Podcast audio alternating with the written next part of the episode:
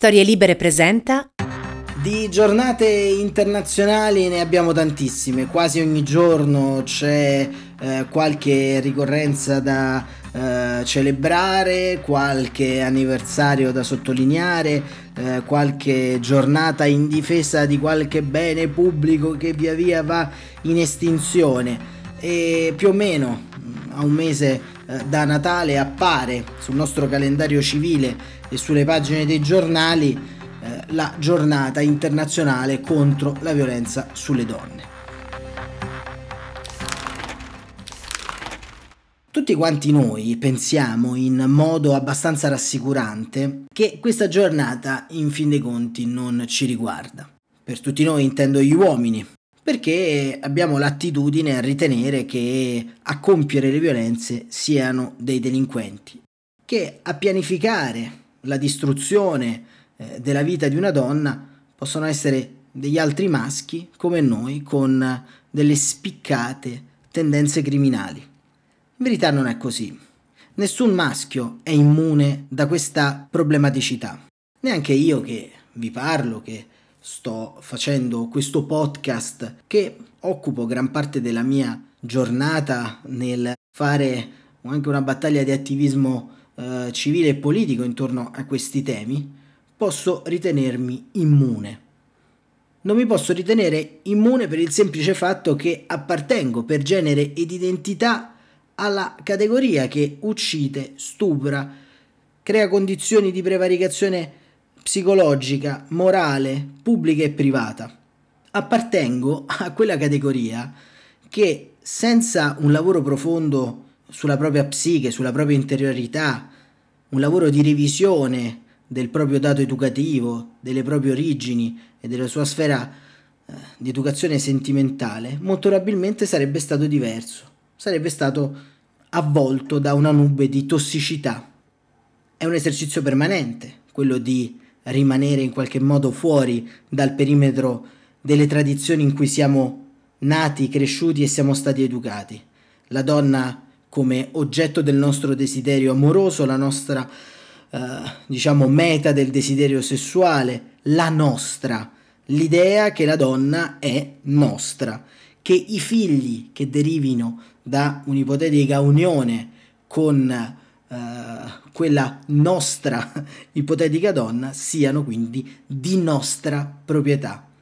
Ecco, il termine nostra sostanzialmente è forse il termine che più qualifica un grado di eh, totale distanza tra quanto le donne rappresentino per l'umanità e quanto noi le consideriamo.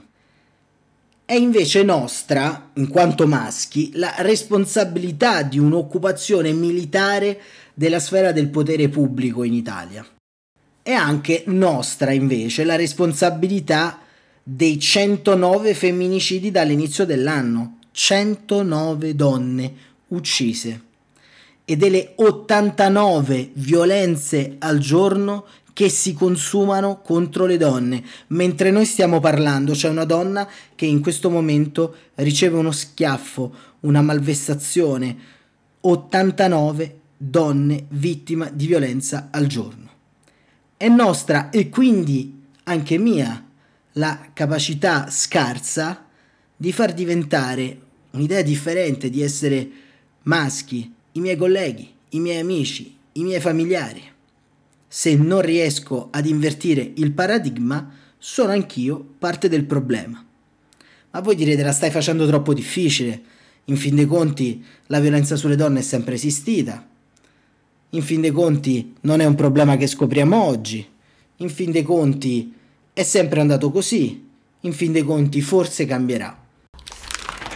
Un sondaggio pubblicato a pagina 2 del quotidiano nazionale di ieri, ad esempio, alla domanda secondo lei è violenza dare uno schiaffo alla partner se lei ha flirtato con un altro, il 40% degli uomini interpellati risponde no. Penso che un commento sia anche superfluo. Ma la violenza sulle donne assume forme molteplici, perché non esistono solo, purtroppo, i femminicidi le violenze che si consumano tra le mura domestiche. Esiste anche la possibilità di voler vedere soccombere l'ex moglie o la madre del proprio figlio in un tribunale, utilizzando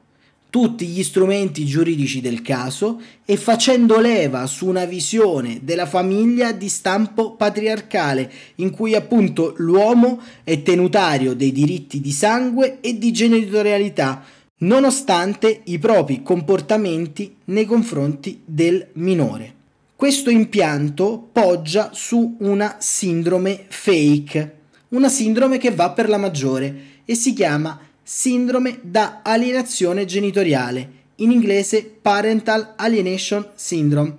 anche detta PAS. L'alienazione parentale, scrive Daniela Poggio, che è tra le protagonisti di questo podcast,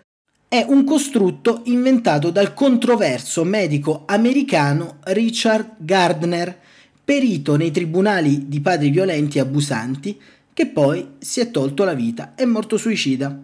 Secondo cui, se un bambino rifiuta la relazione con un genitore dopo la separazione, ha sviluppato un disturbo, la PAS appunto, come risultato della manipolazione da parte dell'altro genitore, la madre. Perché un disturbo? si domanda Daniela Poggio, perché questa categoria produce confusione e non richiede prove oggettive e verificabili. E infatti anche oggi l'assenza di un contraddittorio e di prove per dimostrare la presunta alienazione è il tratto distintivo di queste cause. Le donne accusate non possono difendersi in quanto il rifiuto del loro figlio a vedere l'altro genitore è considerato prova inconfutabile e così processo finito. Vale la pena ricordare tuttavia che questo presunto disturbo, scrive ancora Daniela Poggio, non è mai stato riconosciuto dalla comunità scientifica internazionale in termini di malattia e neppure propriamente di disturbo della personalità, né inclusa nelle relative classificazioni ufficiali per poi essere addirittura derubricata ad espediente giudiziario dall'Organizzazione Mondiale della Sanità. Oggi, infatti, i suoi sostenitori non parlano più di malattia o di disturbo, ma di comportamento simbiotico, problema relazionale e chi più ne ha più ne metta, anche se la prassi è la stessa. C'è da chiedersi quale padre preferirebbe per il proprio figlio anziché con tutte le problematiche del caso, con tutte le grandi eh, difficoltà che si possono affrontare quando una storia finisce, quando c'è un divorzio in atto, quando c'è la gestione di una famiglia che si spezza, sapere il proprio figlio non con la propria madre, ma vederlo rinchiuso dentro una struttura imbottito di farmaci e come è possibile che lo Stato italiano permetta l'adozione attraverso perizie tecniche che si basano su una sindrome che, come abbiamo visto, non è riconosciuta, di provvedimenti talmente restrittivi che cambieranno per sempre la vita di un suo cittadino? Sono tanti i casi, come abbiamo detto. Li ha raccolti Daniela Poggio in una sorta di archivio dei bambini perduti, pubblicato sul sito del Corriere della Sera alla 25 ora i loro nomi sono di fantasia, ma le loro storie sono terribilmente reali. Come la storia di Luca, che è un ragazzino di 11 anni. Luca ha tutti i 10 a scuola, fin dalla prima elementare, e con sé porta anche una malattia autoimmune che in condizioni di stress comporta delle recidive.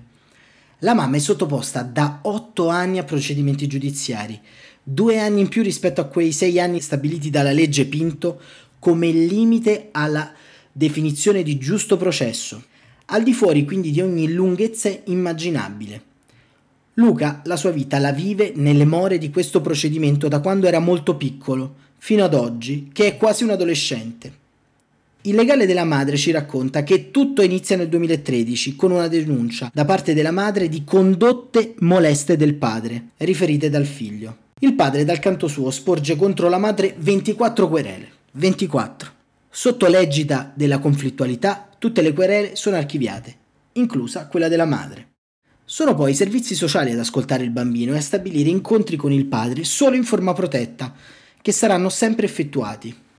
Ciò che sconvolge la vita di Luca sono due consulenze tecniche d'ufficio, CTU, la prima del 2013, la seconda del 2018. La CTU del 2018 in particolare formula l'accusa di alienazione parentale. Continua la legale della madre. La madre di Luca ha denunciato la consulente tecnica della CTU del 2018, attualmente imputata per falso ideologico in atto pubblico. Luca avrebbe potuto avere una vita normale quando una sentenza di appello revocava un primo ordine di allontanamento nel 2019, ma alla madre di Luca viene successivamente contestato di non aver adempiuto a quanto richiesto dalla sentenza di appello in merito agli incontri del minore con il padre e presso un centro di psicoterapia lontanissimo da dove vive il ragazzo. Circostanza negata dal legale, che ricorda peraltro che nel frattempo sopraggiungeva la pandemia, rendendo complicati molti spostamenti. Luca oggi è oggetto di un secondo decreto di allontanamento, dalla madre con divieto di contatti a tempo indeterminato. Inoltre c'è la decadenza della responsabilità genitoriale della stessa madre, decreto impugnato e rigettato in corte d'appello, che ha, sostiene il legale, liquidato il caso senza udienza e con una trattazione scritta di tre pagine, di cui una è l'intestazione. Luca oggi rischia di diventare un altro bambino perduto. Destino che condivide con Mattia, un bambino di 8 anni che ha sempre vissuto con la madre, sebbene affidato congiuntamente anche al padre. Mattia ad un certo punto riferisce di avere paura del padre perché ripetutamente schiaffeggiato. Rientra da un soggiorno presso di lui con una polmonite non curata, dichiara e racconta l'avvocato Manente. Il tribunale civile decide il collocamento del bambino presso il padre, sradicandolo dal suo mondo fatto di amici, scuola, sport. Il provvedimento viene eseguito con la forza pubblica. Presente il padre che avrebbe addirittura sfondato la porta del bagno dove il bambino si era rifugiato. Mattia è ancora in attesa di poter rivedere la sua mamma, i cui incontri con lei potranno avvenire solo in forma protetta. C'è poi il caso di Giorgio e Francesco ed Elisa. L'avvocato Manente racconta Caterina denuncia il compagno per maltrattamenti in famiglia, violenza sessuale e sequestro di persona. Dopo la denuncia, i suoi due figli più grandi, Giorgio e Francesco, sono prelevati e collocati in struttura. A causa delle percosse, la donna in stato di gravidanza partorisce prima del termine e viene collocata in casa famiglia insieme alla neonata. Ad appena sei mesi, Elisa viene allontanata dalla madre perché immatura e fragile e collocata presso il padre, nei confronti del quale pende per processo un processo per maltrattamenti, violenza sessuale e sequestro di persona dal 2014. E così anche la storia di Lorenzo. È sempre l'avvocato Manente a raccontarci che Marta denuncia il compagno per violenza domestica, ma nel corso del giudizio di affidamento è accusata dalla CTU di essere lei ad interferire nel rapporto padre e figlio. A soli sette anni Lorenzo viene allontanato dalla madre, dalle forze dell'ordine che lo attendono in ospedale, dove era stato convocato con l'inganno, denuncia l'avvocata. Dopo due anni di collocamento in struttura con il padre, ora il bambino è presso di lui e la madre, esente da condotte maltrattanti, può vedere il figlio solo una volta a settimana in spazio neutro e non sono consentite neppure le videochiamate. È stata pronunciata una sospensione della responsabilità genitoriale della madre fino a che il bambino non recupererà il rapporto con il padre. E poi infine c'è la storia di Roberto che a 8 anni è stato sempre con la mamma la quale lo ha accudito e cresciuto amorevolmente. La madre sporge colera nei confronti del padre. Si apre un fascicolo al tribunale per i minorenni e un fascicolo in procura. Ne è seguito il rinvio a giudizio dell'uomo. Il bambino inizia degli incontri protetti, ma ha paura del padre. Chiede alla mamma e agli operatori di non vederlo. Piange, si dispera e arriva a svenire in prossimità degli incontri.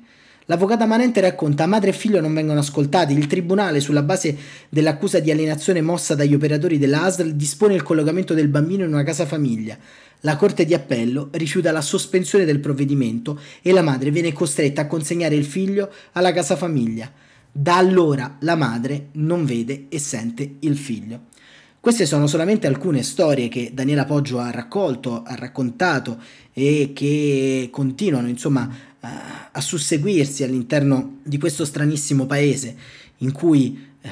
diciamo una donna e una madre ha apertamente meno diritti di difesa all'interno di un tribunale quando si parla di tutela del minore. E adesso andiamo ad ascoltare la conversazione che abbiamo avuto proprio con Daniela Poggio e con l'eurodeputata Pina Picerno, che in Europa si occupa di questi temi. Abbiamo dialogato con loro per comprendere innanzitutto le dimensioni di questo fenomeno, ma quanto questa sindrome totalmente eh, non riconosciuta da nessuna istituzione, ancora una volta lo ribadiamo, eh, a livello internazionale, sia in qualche modo l'ennesimo cavallo di Troia di uomini che arrivano a odiare le loro ex mogli, le ex compagne, le madri dei loro figli e le trascinano in tribunale. I figli diventano, come abbiamo sentito, degli ostaggi che vengono trascinati dalle forze di polizia come se fossero dei boss mafiosi. Allora, Daniela Poggio, eh, facci un attimo una sorta di eh, cronostoria eh, delle battaglie legate eh, alla uh, PAS contro la PAS e come è iniziato anche il tuo attivismo intorno a questi eh, diciamo a queste storie e come tu hai eh, intercettato eh, le eh, tantissime storie di donne che compongono poi l'ossatura delle tante denunce di quanto sta avvenendo e di quanto avviene eh, intorno a questi casi. Il mio interesse eh, intorno alla, alla PAS, alla sindrome d'alienazione parentale cosiddetta, eh, nasce abbastanza recentemente con, eh, quando ho intercettato il, il DDL 735, eh, noto anche come DDL Pillon. Io mi stavo separando anche se mh, consensualmente e quindi ero più attenta a tutto quello che riguardava il diritto di famiglia e ho ehm, immediatamente eh, in, percepito una pericolosità all'interno di questo disegno di legge per, eh, per i minori e per i genitori entrambi. E, ed è proprio questo disegno di legge che ha eh, consentito a persone come me che non avevano una storia di attivismo legata mh, alla violenza di genere e alle, alla violenza di genere applicata agli affidi, di interessarsi a questo tema, perché proprio all'interno di quel disegno di legge eh, la cosiddetta PAS veniva eh, inserita negli articoli 17 e 18 laddove si diceva che eh, se un bambino eh, rifiutava eh, un genitore indipendentemente dai motivi doveva essere allontanato dal genitore a cui lui voleva stare vicino per essere mh, resettato. Il termine reset non compare negli articoli ma compare in una premessa al DDL in una struttura neutra ehm, per essere in qualche modo rieducato al genitore rifiutato. Ecco, ehm, questo ha risvegliato mh, tantissime persone, laddove però c'erano già tante persone, anche se non probabilmente eh, sufficientemente ascoltate, che avevano da dieci anni seguito eh, come questo, ehm, come questo ehm, concetto, che in realtà è poi uno strumento giudiziario, quello della PAS, si era inserito ed era, si era insediato nei nostri tribunali. Quindi faccio un passo indietro perché in realtà ehm, il DDL di Lon apre eh, un vaso, diciamo, apre un vaso di, di, Pandora su tutta una serie di, eh, di tentativi che erano già, c'erano già stati di introdurre modifiche al diritto di famiglia, ma soprattutto eh, svela in qualche modo alla, alla, pubblica opinione quello che già accadeva da tanto tempo eh, nei tribunali, ovvero che le donne, tipicamente le madri, ehm, vengono eh, fatte oggetto di, di analisi eh, nei loro comportamenti con eh, l'obiettivo di considerarle alienanti, ostative, eh, quindi fanno, vengono in qualche modo messe eh, in una sorta di, di zoom giudiziario dove, vengono, eh, dove il loro comportamento viene analizzato in maniera importante. Questo soprattutto nei casi di separazioni conflittuali. Il risultato di questa analisi al microscopio dei comportamenti materni porta in moltissimi casi in cui soprattutto c'è violenza, ma non solo, eh, ma soprattutto dove c'è violenza, alla dichiarazione eh, che la madre è ostativa, alienante e quindi nei casi peggiori alla sottrazione al prelievo del bambino per riavvicinarlo e rieducarlo al genitore che eh, il bambino non vuole vedere senza andare a indagare quali sono i motivi.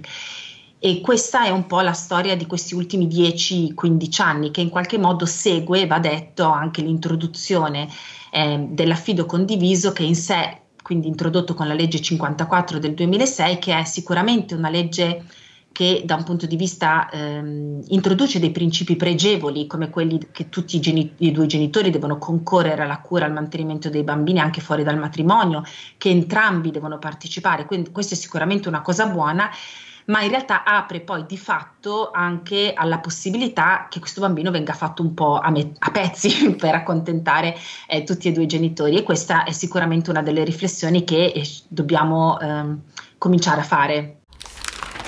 Ecco, Pina Picerno, invece facciamo un passo in avanti per quanto riguarda eh, il clima nel quale politicamente viene trattato il cosiddetto diritto di famiglia e al tempo stesso le tante eh, teorie che nel corso di questi anni si sono avvicendate rispetto a bigenitorialità, alla composizione della cosiddetta famiglia tradizionale. Eh, Daniela Poggio parlava del DDL Pillon, ma eh, in qualche modo sembra esserci una sorta di offensiva culturale all'interno eh, diciamo un po' di tutte quante di tutti quanti i paesi europei intorno a questo. Ehm, allora, da un punto di vista culturale eh, come elevare il dibattito e come politicamente eh, rendere questo eh, diciamo non solo eh, una materia di scontro e risoluzione ovviamente per i tanti casi eh, di cui abbiamo raccontato ma eh, come far sì che questa riflessione diventi più complessivamente una riflessione sulle nuove famiglie, sul diritto di famiglia, ma soprattutto sulla soggettività non solo giuridica del bambino, ma sulla soggettività affettiva e relazionale. Uh, sì, uh, io ho incontrato, devo dire, all'interno uh, del Parlamento europeo, in particolare nella Commissione FAM, quella che si occupa dei diritti delle donne, dell'uguaglianza di genere, grande sensibilità intorno a questo tema e devo dire che anche in plenaria, in maniera un po' inaspettata, perché insomma noi eravamo usciti dalle commissioni con due testi importanti, alle commissioni FAM, con due testi importanti, uno che riguarda appunto la eh, inclusione della violenza di genere tra i cosiddetti eurocrimini, cioè tra quelle sfere di criminalità su cui c'è una competenza diretta dell'Unione Europea. Sapete che la materia penale è di competenza degli Stati membri, però ci sono alcuni eh, reati che vengono considerati particolarmente gravi e si caratterizzano anche per il loro carattere, diciamo, transnazionale, per cui diciamo, le istituzioni europee si riservano la possibilità di intervenire no, direttamente e eh, sono pochi in realtà questi reati, sono particolarmente gravi, eh, c'è la criminalità organizzata, eh, il traffico internazionale di armi, il terrorismo, e, insomma il Parlamento europeo ha votato per includere tra questi reati particolarmente gravi anche la violenza di genere. E già in questo primo testo eh, in realtà noi affrontiamo anche la questione legata alla PAS perché in realtà io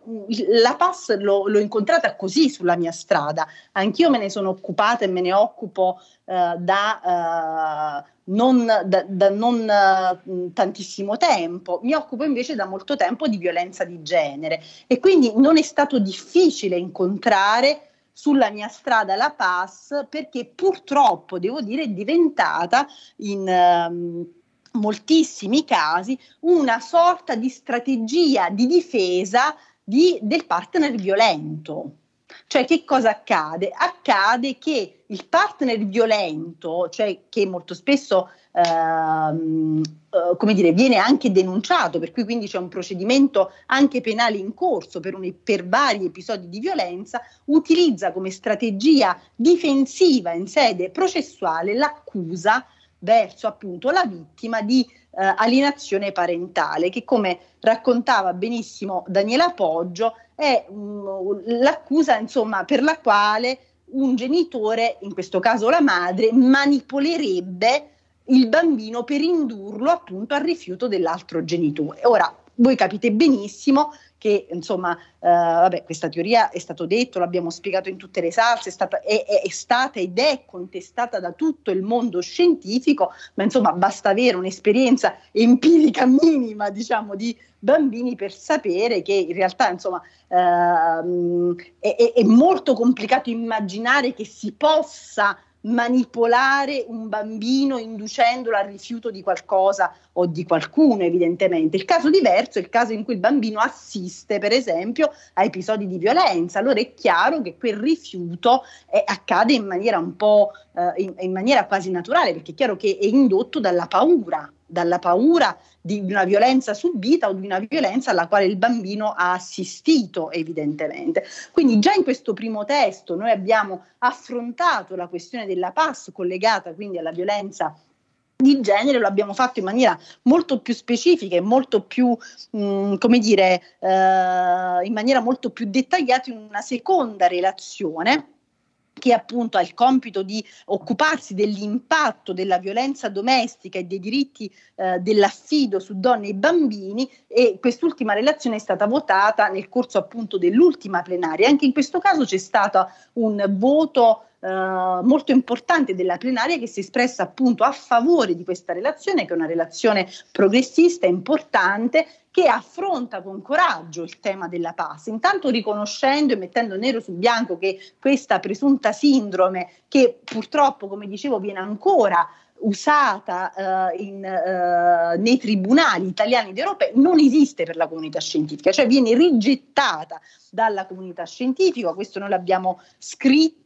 mh, mm, ed è un, un, fatto importante perché questa rappresenta in maniera ufficiale la posizione appunto del Parlamento europeo. In più uh, diciamo la relazione si occupa anche di una serie di uh, casi, di, di, di, questioni appunto specifiche che includono la PAS e che riguardano la PAS, mh, mm, si affronta il tema della necessità appunto di formare tutti quegli operatori che in qualche modo si occupano no, di, di, di, queste questioni nelle sedi dei tribunali. Eh, si affronta un problema molto sentito che è la necessità di far dialogare eh, eh, la sede civile appunto dei tribunali con quella penale, perché appunto come dicevo prima se è vero come è vero che la PAS è in qualche modo una strategia utilizzata da Ehm, persone violente come strategia difensiva in sede civile, se il civile non si parla col penale e c'è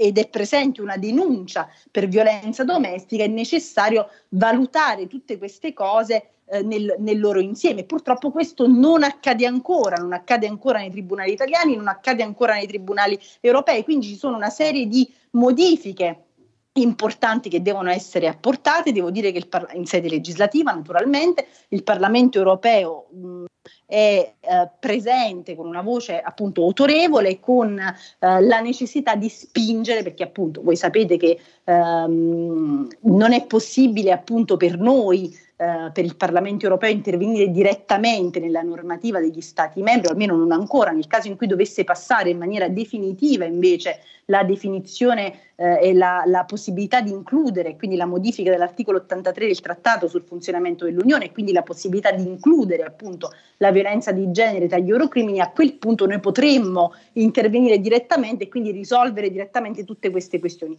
Al momento questa possibilità non ci viene data, quindi la funzione del Parlamento europeo è quello di stimolare appunto gli Stati membri ad agire ed agire velocemente. Quello che abbiamo fatto con eh, la relazione che ricordavo essere stata approvata nel corso dell'ultima plenaria appunto. Ecco Daniela, ehm, torniamo invece anche alle, alle, casistiche che un po' abbiamo raccontato e esiste appunto eh, come abbiamo visto, come abbiamo sentito nelle storie, un metodo anche di prelievo di questi bambini assai violento, ai limiti ovviamente eh, o anche dopo i limiti della, eh, del principio minimo di umanità che dovrebbe regolare qualsiasi intervento sui minori, vengono eh, prelevati eh, e eh, portati via eh, come se fossero dei banditi e non dei bambini, come se in fin dei conti fossero loro il problema di, diciamo, di, della controversia legale. Ecco, ehm, Pina Picerno ci ha raccontato di come diciamo, questa viene utilizzata come una sorta di querela temeraria, come eh, diciamo un, eh, un, pezzo della trattativa giudiziaria intorno a una sentenza di separazione in tantissimi casi. Eh, ecco, ehm, quali sono poi eh, diciamo, i transfer e le storie che rimangono sulla pelle e sul corpo dei bambini in questo caso? Allora, io come, come raccontavo prima mi occupo da, da due anni di, di storie di, di madri perché va detto sono prevalentemente le madri accusate di essere appunto stative alienanti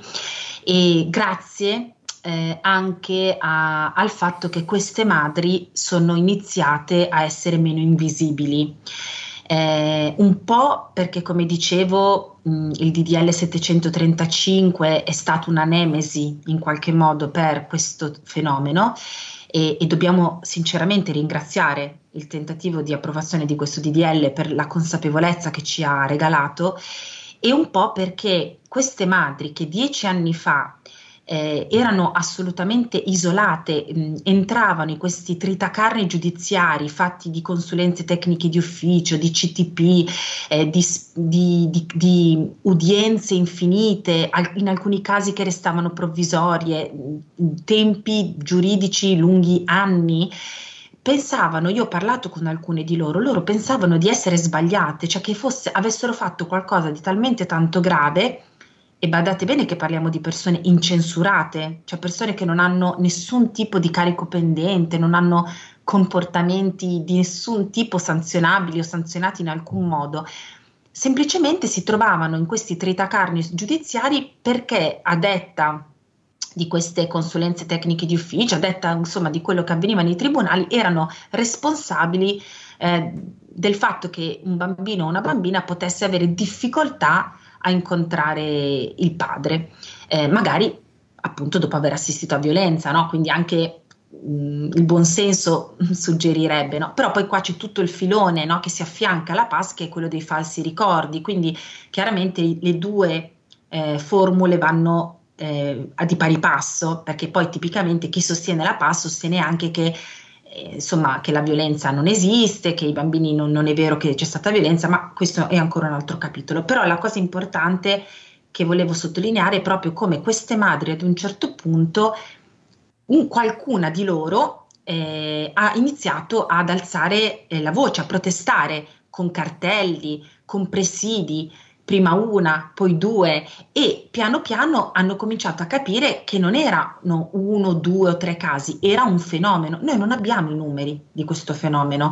È difficilissimo anche avere i numeri dei bambini effettivamente allontanati per queste finte patologie o comunque per questi comportamenti, come vengono definiti. Eh, abbiamo però eh, delle associazioni che hanno iniziato a raccoglierli questi casi. Allora, quelli di cui io parlo nell'articolo a cui tu facevi riferimento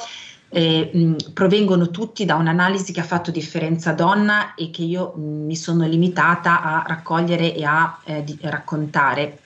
sempre con nomi di fantasia, ma sono tutte storie vere. E poi basta, e, e, questo ce lo potrà dire anche eh, Pina Picerno, eh, ma chiunque inizia a occuparsi di questo mondo comincia a ricevere nel giro di pochissimi giorni messaggi mes- mes- messaggi di donne disperate che sono in questi tritacarni giudiziari. Quindi la sensazione che sia un fenomeno molto diffuso, al punto che anche i legali ci dicono che ormai è sufficiente un minimo di conflittualità nella coppia che si dice ah ma allora eh, convochiamo una, una CTU, una consulenza tecnica di ufficio, cioè la PAS e i suoi derivati, perché poi questi signori l'hanno capito che la PAS è stata bocciata dal punto di vista scientifico e allora, eh, come dice lo psichiatra anche Antonio Mazzeo, lo chiamano anche il piripacchio pur di farlo passare, no? quindi non è più PAS ma è alienazione parentale, non è più una patologia ma un comportamento, ah no, è una predisposizione, è madre simbiotica, madre ostativa, mai padre, quindi anche questo suggerisce come in realtà sia un fenomeno che va sicuramente a vogliamo dirlo, un po' a punire le donne che in qualche modo hanno il coraggio di uscire dalla spirale della violenza o che hanno il coraggio di fare delle scelte anche nella loro vita. Ecco, tutto questo eh, comincia ad avere una dimensione, non sappiamo ancora quale, ma sono tantissimi i casi di donne che finiscono in questi tritacarne e cominciano anche a essere molto più evidenti eh, i prelievi. Perché? Perché anche qua le donne si stanno cominciando a organizzare, li filmano, li registrano. Noi abbiamo dei video eh, con eh, prelievi di bambini che avvengono con eh, porte buttate giù, con fiamme ossidriche che vengono utilizzati, bambini che vengono presi per mani e per piedi urlando, piangendo, che, che pregano di poter restare lì con la loro mamma, eh, che pregano di, di, non essere allontanati anche dalla loro comunità, dalla loro scuola, dove hanno gli amici. eh, sono bambini a cui viene completamente rubata un'infanzia e che vengono sottoposti a un trauma e vogliamo dirlo, a una tortura. Perché come possiamo definire un prelievo fatto con mani e piedi, eh, con, con, decine di persone? Cioè siamo ai limiti, secondo me, di quello che può essere veramente un trattamento disumano fatto a dei minori. Ecco, allora la risposta a quanto questo fenomeno è grande non ce l'ho io e forse non ce l'ha nessuno, ma è un fenomeno grande, è un fenomeno in crescita ed è un fenomeno che sta diventando più eh, evidente e, ed è un fenomeno su cui oggi non ci sono più scuse, noi dobbiamo agire tenendo buoni tutti i propositi della condivisione, della cooperazione tra i genitori, ma noi non possiamo innanzitutto non distinguere tra dove c'è violenza e dove non c'è violenza. E anche dove non, c'è, non c'è violenza, ma dove veramente ci fosse solo conflitto, un bambino, soprattutto abbiamo avuto casi di prelievi di minori di 12 anni, a 12 anni un bambino può essere ascoltato, può poter dire la sua opinione. Qua stiamo parlando di casi dove a volte non vengono ascoltate neanche le madri a cui vengono sottratti i figli non vengono neanche ascoltati i bambini, quindi bisogna metterci le mani, noi non possiamo più assistere a prelievi di questo tipo. Io personalmente penso che chiunque abbia un po' di cuore, non, non serve avere un figlio o una figlia, penso che basti veramente un minimo di sensibilità per poter dire che questo non è più accettabile in una società evoluta e democratica come il nostro paese. Ecco, e dall'altra parte eh, faceva cenno Daniela Poggio a questa eh, ripartizione eh, all'interno eh, delle tante storie che arrivano e, e com'è allora eh, Pina Picerno rispondere eh, in termini politici di una problematica eh, così profonda che coinvolge tanti livelli, quello emotivo, quello affettivo, eh, quello pratico. Spesso alla politica si chiede eh, diciamo una funzione non solo legislativa ma anche una funzione in qualche modo umana intorno a queste storie. Quindi come tenere dentro i due livelli anche per eh, diciamo non giungere poi ad una sorta di eh, lotta che si gioca non sulle basi del diritto ma sulle basi dell'emotività. Ma intanto io direi che c'è un problema che riguarda proprio uh, lo Stato di diritto no? uh, e che riguarda appunto uh, una comunità ed uno Stato che è appunto democratico, che si dice democratico e si dichiara democratico. Allora, in Europa, che è la patria dello Stato di diritto, in nome di una presunta sindrome che viene rifiutata dalla comunità scientifica, semplicemente non può accadere che un bambino venga prelevato, manco fosse Totò Riina, da dieci eh, eh, esponenti di forze dell'ordine. Questa cosa non può semplicemente accadere, non deve accadere. Eh, e allora su questo è necessario ovviamente intervenire come stiamo oh, provando a fare. Faccio alcune considerazioni. Questa cosiddetta sindrome, lo ricordava Daniela Poggio, ma lo voglio eh, sottolineare, viene definita anche sindrome della madre malevola o uh, sindrome della madre simbiotica e, e, insomma mi pare chiaro che siamo di fronte a uh, una presunta sindrome che chiama in casa gravissimi, gravissimi pregiudizi, stereotipi appunto di genere, pregiudizi di genere. E ancora sui casi noi non abbiamo, lo diceva Daniela Poggio, non abbiamo ancora un archivio di queste storie, di questi bambini sottratti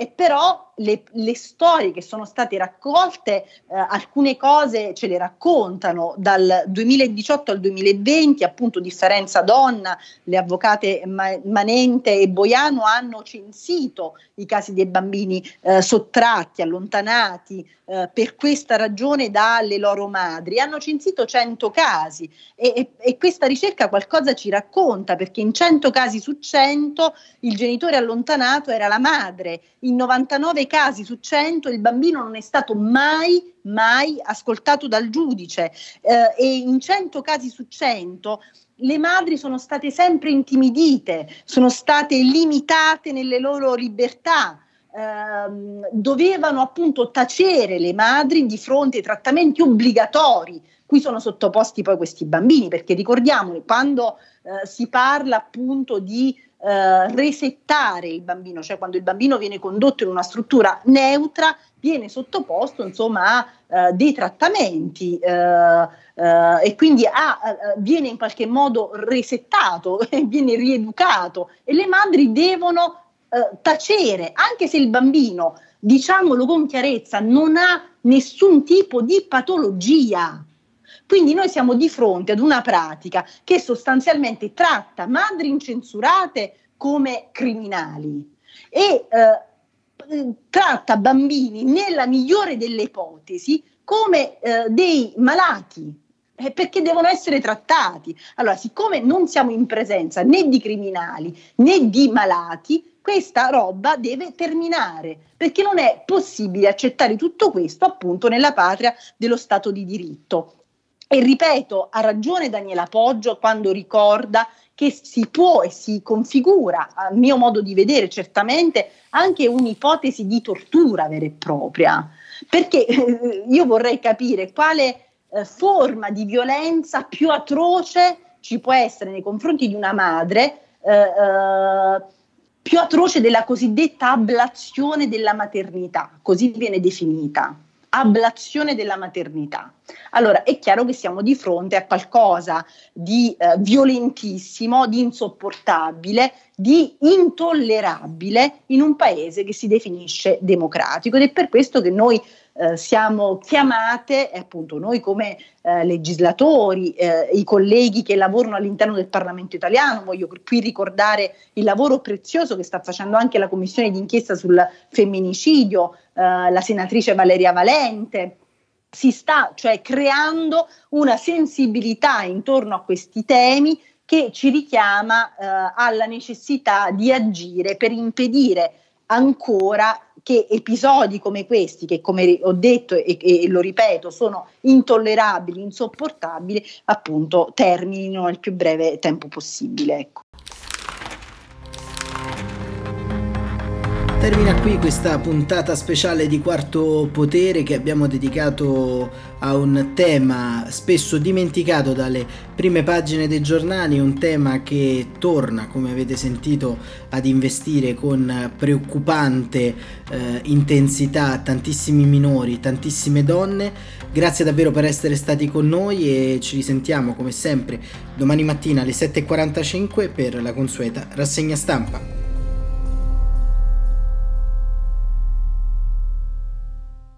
Una produzione storielibere.fm di Gianandrea Cerone e Rossana De Michele. Coordinamento editoriale Guido Guenci.